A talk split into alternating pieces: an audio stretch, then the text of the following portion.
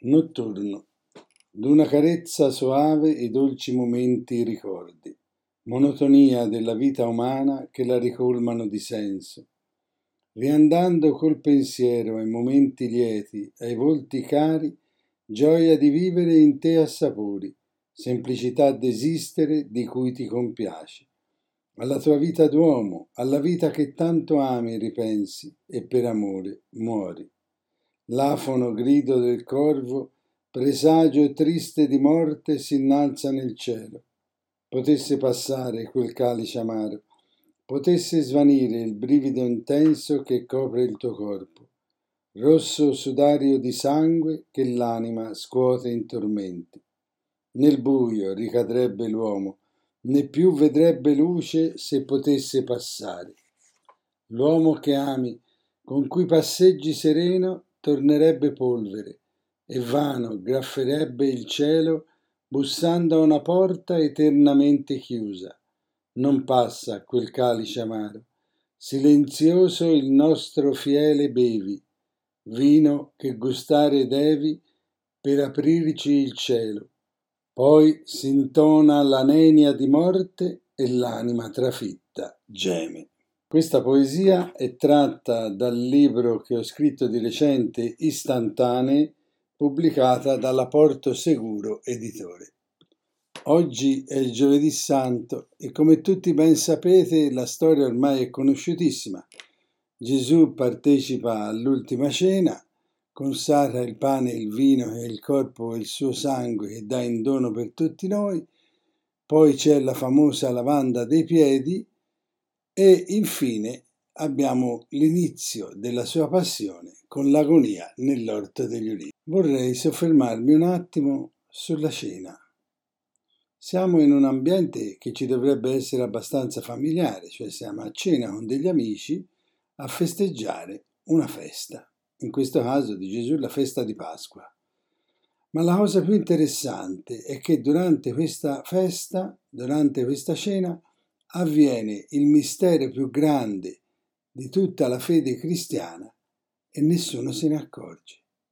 Cioè vale a dire i commensali non si rendono conto di ciò che Gesù fa, non lo comprendono quel gesto, gli rimane ignoto.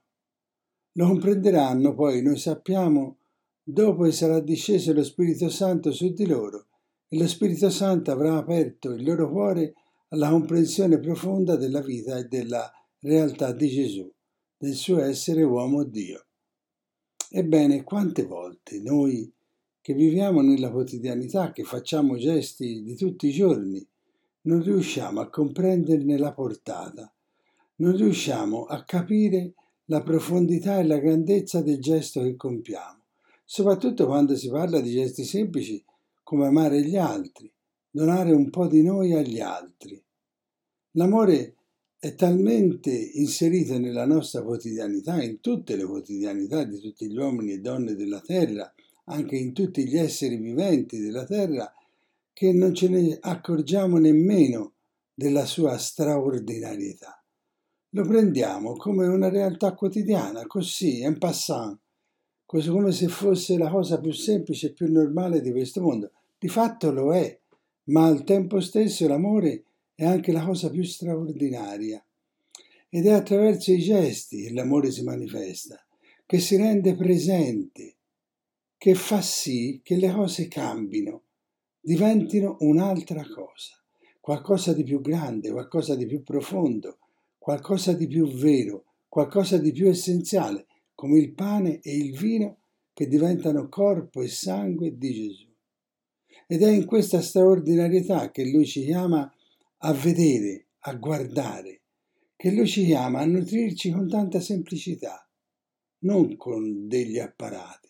Tutto si svolge in una cena, in un convivio in cui tutto ha il sapore del quotidiano, ha il sapore dell'amicizia, possiede dentro di sé il germe grande della salvezza laddove magari nessuno sarebbe andato a cercarlo.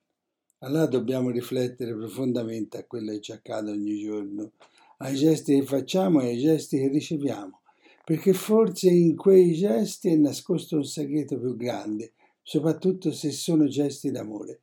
Allora oggi è giovedì santo, io per voi e anche e soprattutto per me formulerei questa piccola preghiera. Signore Gesù, insegnami a guardare nella profondità dei gesti d'amore che ricevo, perché in essi è nascosto tutta la gioia e tutta la felicità che io posso giungervi in questo mondo, in questa realtà umana in cui sono chiamato a vivere. E al tempo stesso fai i miei gesti esprimano profondamente l'amore che possiedo come il tuo gesto dello spezzare il pane e del distribuire il vino mostra tutto l'amore che tu possiedi e doni a noi poveri uomini. Io sono Claudio, un poeta ribelle. Buon giovedì santo a tutti.